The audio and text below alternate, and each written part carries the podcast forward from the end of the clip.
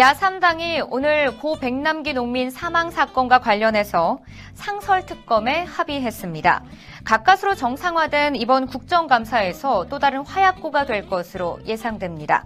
자, 관련 소식은 키포인트 5에서 함께 알아봅니다. 올해 발생한 많은 자연재해들로 국민들이 불안에 떨고 있습니다. 자연재해가 일어났을 경우에 피해를 최소화할 수 있는 방법이 무엇인지 뉴스 초점에서 함께 알아보도록 하겠습니다. 팬들의 갑작스러운 사진 촬영 요구에 스타들의 반응은 정말 다양합니다.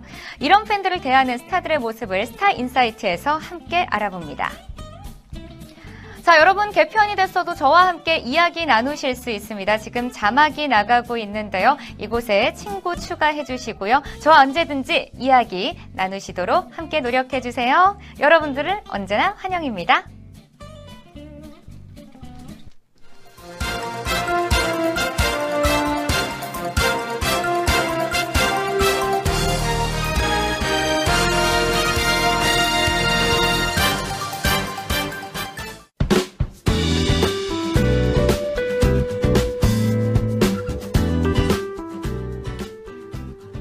개천절 연휴 잘 보내셨나요? 저는 여러분들이 너무 보고 싶어서 정말 목이 빠지는 줄 알았습니다.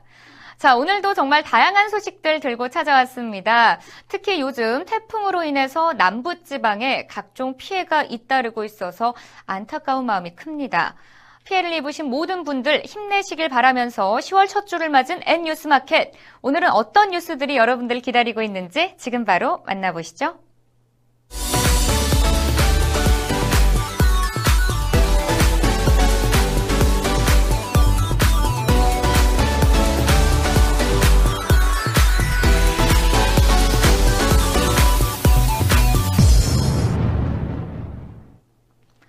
야3당은 고 백남기 농민 사태 진상 규명을 위한 상설 특검에 합의했습니다.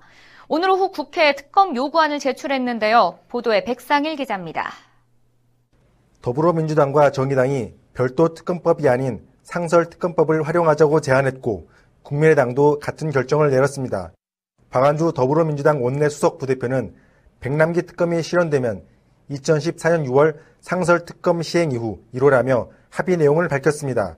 김관영 국민의당 원내 수석 부대표도 상설 특검 절차를 이용하는 게 새누리당도 받아들일 가능성이 좀 더 높지 않겠느냐는 판단을 했다며 우충에서 38명 전원이 동의했다고 밝혔습니다. 2014년 제정된 상설 특검법은 국회 본회의에서 제적 의원 과반 출석, 출석 의원 과반 찬성으로 의결되거나 법무부 장관이 필요하다고 판단하는 경우 특검할 수 있도록 규정됐습니다. 야 3당이 의원 10명 이상 동의로 특검 요구안을 발의하면 법제사법위원회를 거쳐 본회의에서 의결하게 됩니다.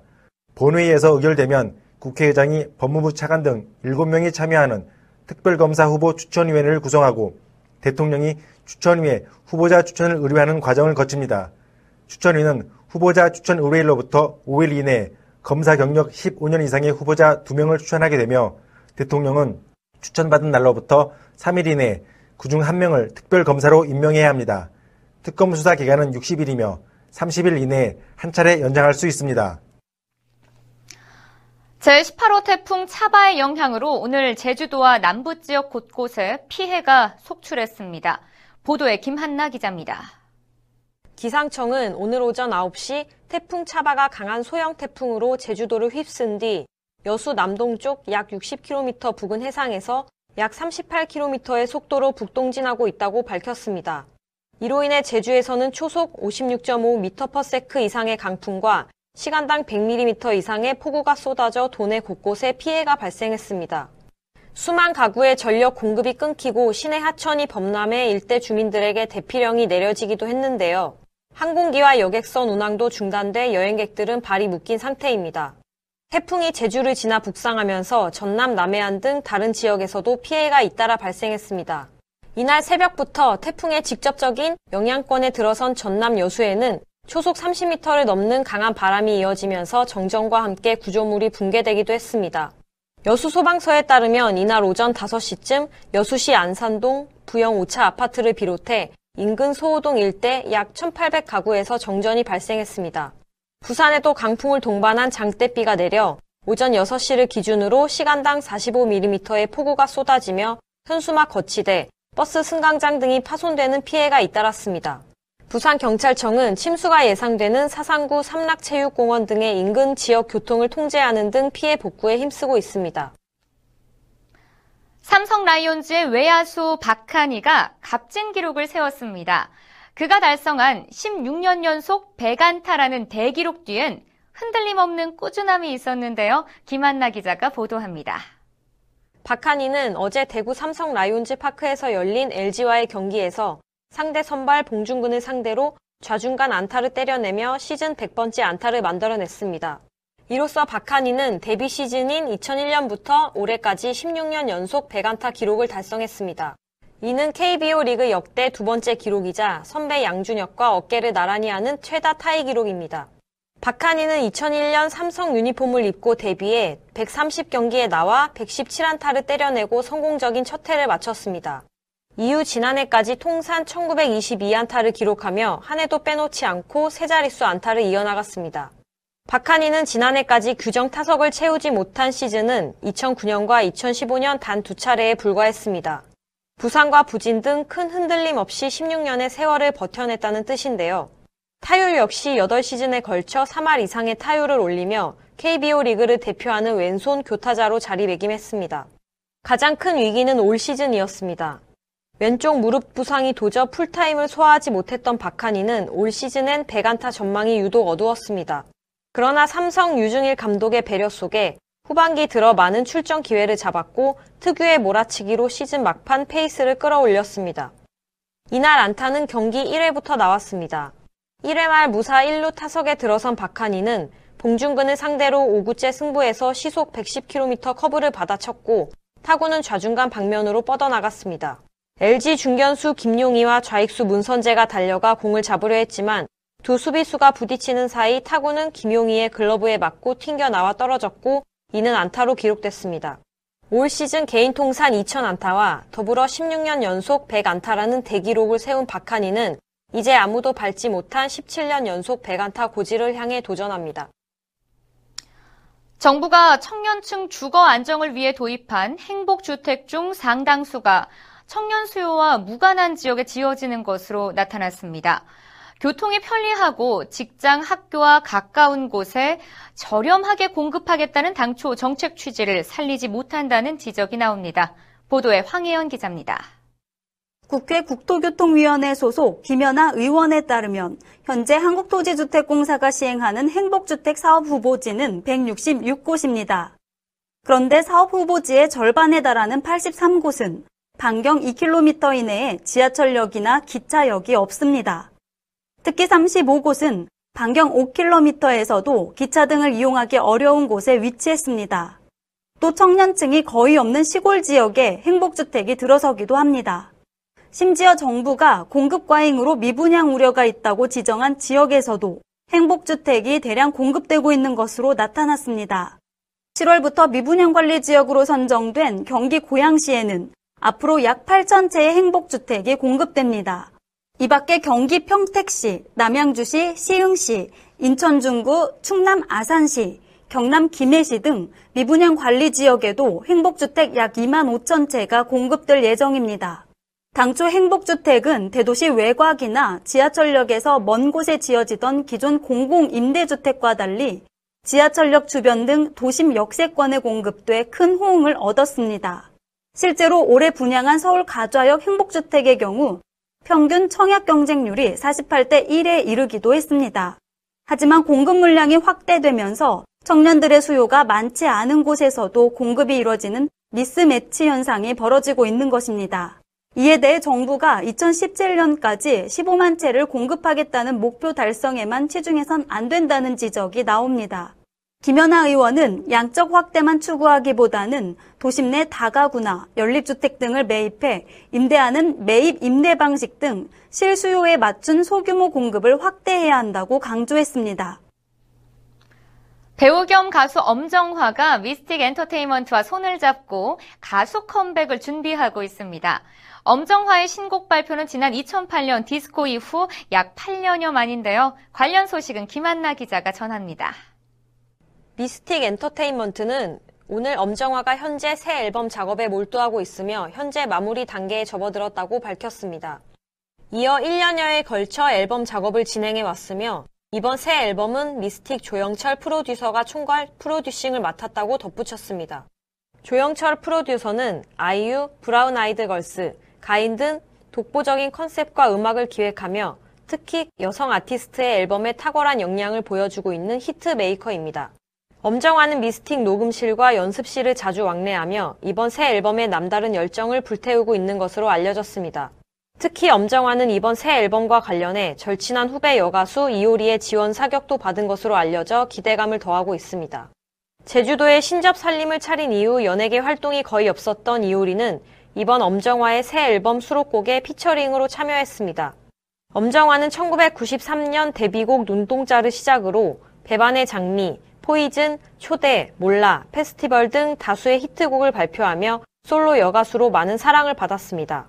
최근에는 영화 미스 와이프, 관능의 법칙 및 TVN 드라마 마녀의 연애 등에 나서며 연기 활동에 전념했던 엄정화가 이번에는 새 앨범을 통해 어떤 모습을 보여줄지 큰 관심을 모으고 있습니다.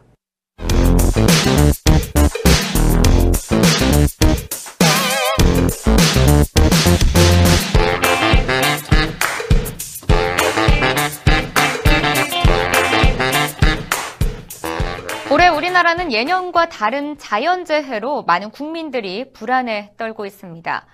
경주 지진에 이어서 이번 태풍 차바로 인한 피해까지 자연의 힘 앞에서 한없이 작아지는 것만 같습니다. 자, 이렇게 자연재해가 닥치면 그에 따른 피해도 함께 발생하게 되는데요.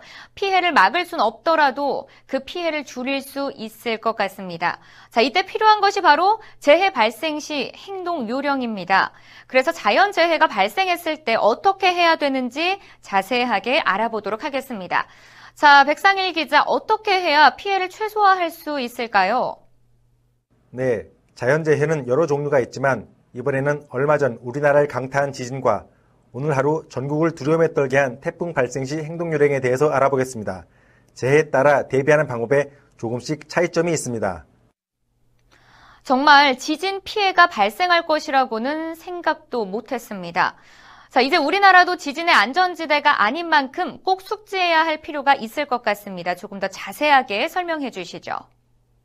네, 지진은 땅이 흔들리는 자연현상인데요. 특히나 언제 발생할지 알 수 없어서 이에 대한 대비를 철저히 할 필요가 있습니다. 갑자기 발생한 지진은 엄청난 피해를 유발하기도 하죠. 지진이 발생하면 땅과 건물이 크게 흔들릴 시간은 보통 1분에서 2분 이내입니다. 지진이 발생하면 두려움이 생긴 것은 당연한데요. 건물 안에 있다가 지진이 발생하면 두려움에 밖으로 뛰어나가는 경우가 있는데 바로 밖으로 뛰어나가면 위험할 수 있습니다. 지역 전체에 진동이 있었기 때문에 밖으로 나가면 간판이나 유리창, 건물 외벽이 떨어지는 등 위험이 있을 수 있습니다. 보통 불이 나면 건물 밖으로 나가는 것이 중요한데 지진은 조금 다른가 보군요. 지진이 발생했을 때에도 밖으로 나가야 하는 것은 맞는데요. 땅이 흔들린다고 바로 밖으로 뛰어나가면 위험할 수 있기 때문에 침착하게 상황을 판단한 후 움직여야 한다는 것입니다. 진동이 발생하면 몸을 피하고 머리를 보호해야 하는데요. 테이블 등의 밑으로 들어가 몸을 피하거나 방석 등으로 머리를 감싸서 보호해야 합니다. 맞습니다. 일단 침착하게 대처하는 것이 중요하다는 것은 알겠지만 막상 지진 상황에 놓이게 되면 생각과 행동이 조금 다르게 되는 경우가 많지 않나요? 그렇기는 한데요. 그래서 평소에 지진 대비 훈련을 해야 합니다.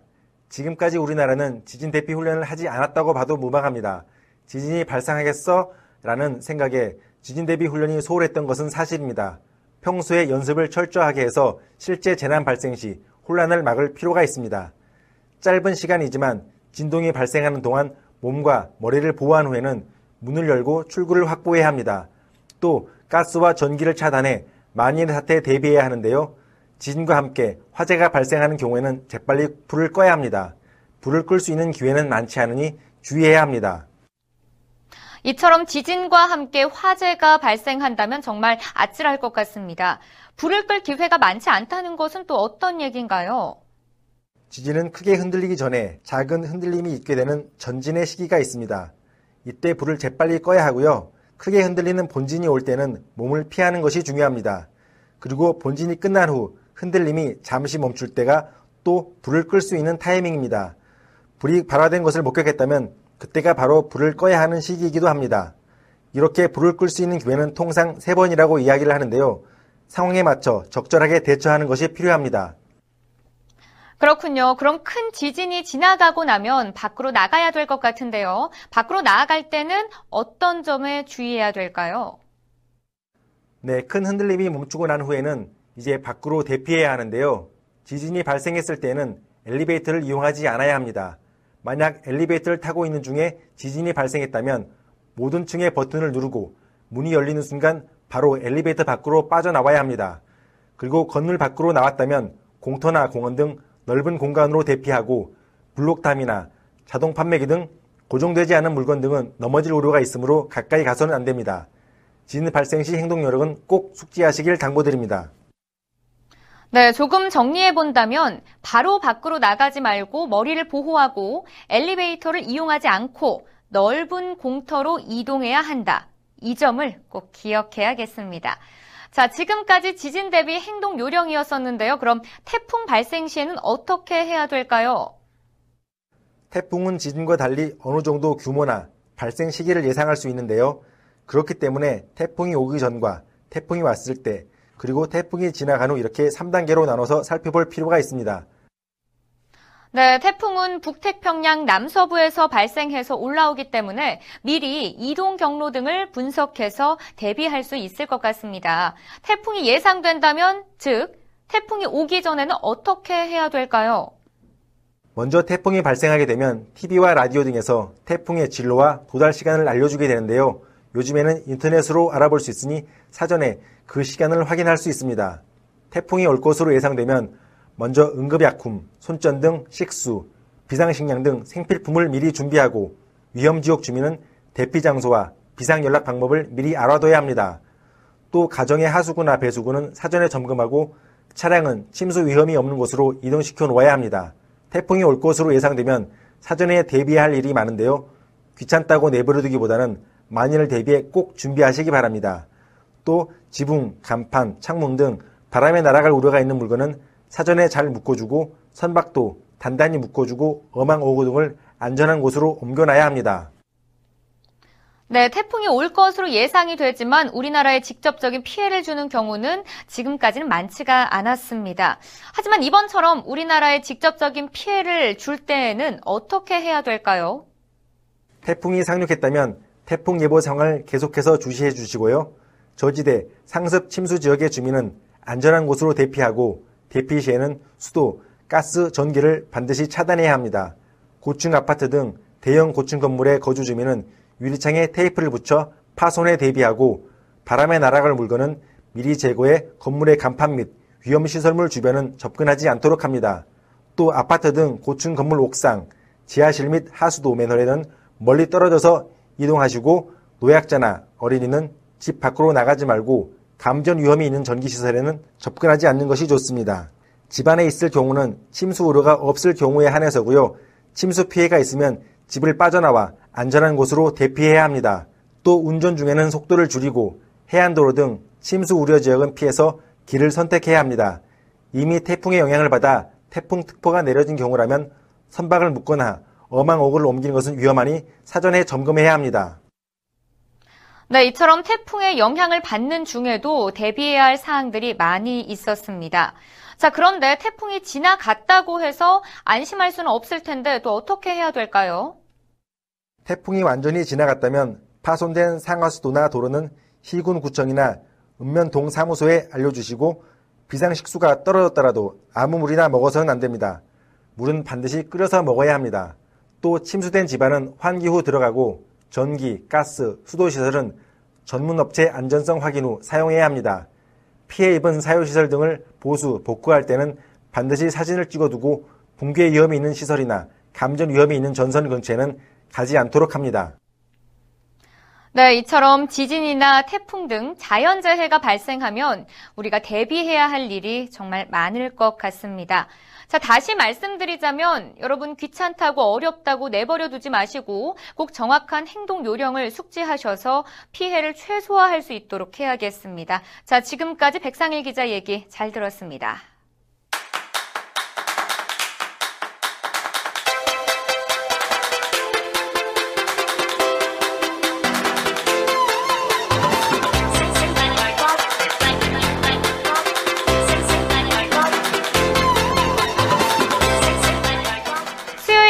만 만나볼 수 있는 코너 스타 인사이트 지금 바로 시작해 보도록 하겠습니다. 자, 팬들이 갑작스러운 사진 촬영을 요구할 때 스타들은 정말 제각각의 반응을 보이죠. 특급 팬 서비스를 하는 스타가 있는가 하면 뿌리치는 스타도 있다고 하는데요. 오늘은 팬들을 대하는 스타들의 다양한 모습을 살펴보도록 하겠습니다. 자, 황혜원 기자, 지금 정우성 씨의 팬심이 가장 주목을 받고 있다면서요? 네, 자신을 찍고 있는 팬을 발견하고 한 걸음에 달려갔기 때문입니다. 지금 보시는 사진은 영화 아수라 무대 인사가 있던 날 한 누리꾼이 순간 포착한 사진인데요. 정우성 씨가 멀리서 사진 찍고 있는 팬을 발견하고는 손을 흔들어 주다가 부족했는지 직접 달려왔고 누리꾼은 이 과정을 사진으로 남겼다고 합니다. 뛰어가는 정우성 씨 때문에 무대 인사 후 퇴장하고 있던 주지훈 씨, 곽도원 씨도 함께 팬에게 달려왔다고 합니다. 팬 앞에선 정우성 씨는 직접 손을 잡아주며 인사를 나눴다고 하는데요. 꽃을 잘 받았냐고 묻는 팬의 질문에 고개를 끄덕이며 환하게 웃어 보였다고 합니다. 인스타그램에 올라온 이 사진을 본 이들은 잠은 다 잤다. 얼굴도 잘생겼는데 마음씨도 착하다는 등 폭발적 반응을 보이고 있습니다. 네, 보기만 해도 훈훈하고 심쿵합니다. 이와 비슷하게 팬이 사진을 찍으면 더 가까이 다가가는 남자 아이돌도 있다고 하죠? 네, 인피니트 멤버 이성열 씨입니다. 현재 SNS에서 퍼지며 이슈가 되고 있는 사진인데요. 자신을 찍는 팬 카메라를 향해 다가가는 이성열 씨 모습이 그대로 포착돼 있습니다. 이성열 씨는 이른 아침부터 자신을 기다려온 팬들에게 보답하고자 가까이 다가가는 특급 팬 서비스를 행한 것으로 보입니다. 팬들은 흔하지 않은 기회에 셔터를 초단위로 누르면서도 꿈이 아닌가 한참을 생각했다는 후문입니다. 그런데 해당 사진은 최근 것이 아니라 지난해 8월 중국 스케줄을 마치고 한국으로 귀국하는 도중 찍힌 것으로 알려졌습니다. 인피니트 팬들 사이에서는 이미 유명한 사진이지만 최근 다른 팬들에게 부러움을 사면서 다시 화제가 되고 있는 것입니다. 네, 이처럼 예상치 못한 아이돌 스타의 특급 팬 서비스에 팬들의 심장이 남아나지 않을 것 같습니다. 또 배우 류준열 씨가 팬들과 함께 찍은 사진들도 네티즌들을 설레게 하고 있다는데요. 도대체 어떻길래 그런가요? 팬들과 사진 찍을 때마다 꼭 취하는 포즈가 있는데 마치 연인을 바라보는 듯하기 때문입니다. 공개된 사진들을 보면 류준열 씨는 팬들과 사진을 찍을 때 카메라를 보지 않습니다. 대신 곁에 있는 자신의 팬을 다정하게 바라봅니다. 사진 하나에도 팬바보로 유명한 류준열 씨의 세심한 배려가 돋보여 팬들의 마음을 흔들고 있습니다. 네, 사실 팬까지는 아니지만 연예인이라서 사진 찍자는 분들 종종 계시잖아요. 자, 그런데 류준열 씨처럼 다정하게 찍어주면 그 순간부터 아, 내가 팬이 돼야겠다 이런 생각이 들 것 같습니다. 자, 그런데 반면 사진 한 번 찍겠다고 달려드는 팬을 귀찮은 듯 뿌리치는 스타도 있다고 하죠? 네, 과거 청룡 영화제에 참석한 남자 배우 A씨가 건물 뒤편에서 담배를 피우고 있었는데요. 이를 목격한 팬이 사진 한번 찍어달라고 달려갔는데 A씨는 까칠한 말투로 매몰차게 뿌리쳤습니다. 큰 시상식이었던 만큼 당시 건물 주변에 기자들도 많이 있었고 실제 그 장면을 목격한 기자도 3명이 있었습니다. 팬이 상처받은 것 같아 목격한 기자 중 한 명이 괜찮냐고 물어봤다고 하는데요. 그 팬은 울먹이며 이제부터 팬 안 할래요 라고 답했다고 합니다. 국내 스타뿐 아니라 해외에서도 이런 사례가 있었습니다. 호날두가 셀카를 같이 찍자며 옆에 달라붙은 팬을 밀치는 장면이 포착됐는데요. 지난 7월 공개된 영상을 보면 호날두는 친구들과 함께 명품 샵이 즐비한 베벌리 힐스의 쇼핑카를 거닐고 있습니다. 자신을 보기 위해 몰려든 팬들 사이를 뚫고 구찌 매장으로 향하던 호날두는 잠시 뒤 한 남성 팬이 같이 사진을 찍자며 옆에 달라붙는 돌발 상황을 겪습니다. 이에 호날두는 평소 사진을 잘 찍어주던 모습과 달리 남성 팬을 밀치는 신경질적인 반응을 보입니다. 카메라에 포착된 호날두의 행동을 두고 당시 해외 매체와 SNS에서는 말이 많았습니다. 반응이 너무 과하다는 지적과 자신만의 시간을 보내던 거니 이해해야 한다는 의견이 팽배했습니다. 세계 최고의 스타로서 행동을 조심해야 하는 것은 맞지만 팬들의 심기를 조금이라도 건드리는 행동을 한다면 욕을 많이 먹는 호날두의 삶은 피곤할 것 같습니다. 자, 물론 유명 스타라면 다들 겪는 일일 텐데요. 그래도 스타분들 이 점 한 가지는 기억해 두셨으면 좋겠습니다. 팬들은요, 악수 한 번에 그리고 함께 찍는 셀카 한 번에 울고 웃는답니다.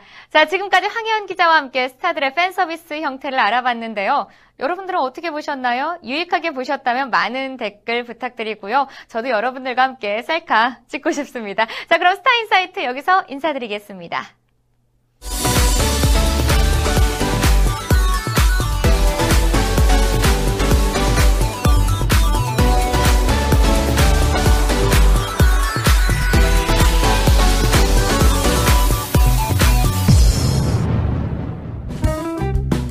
제21회 부산국제영화제 개막이 하루 앞으로 다가왔습니다. 이제 내일부터 15일까지 부산 해운대를 중심으로 열흘간 진행되는 부산국제영화제에 쏠리는 관심이 적지 않은데요.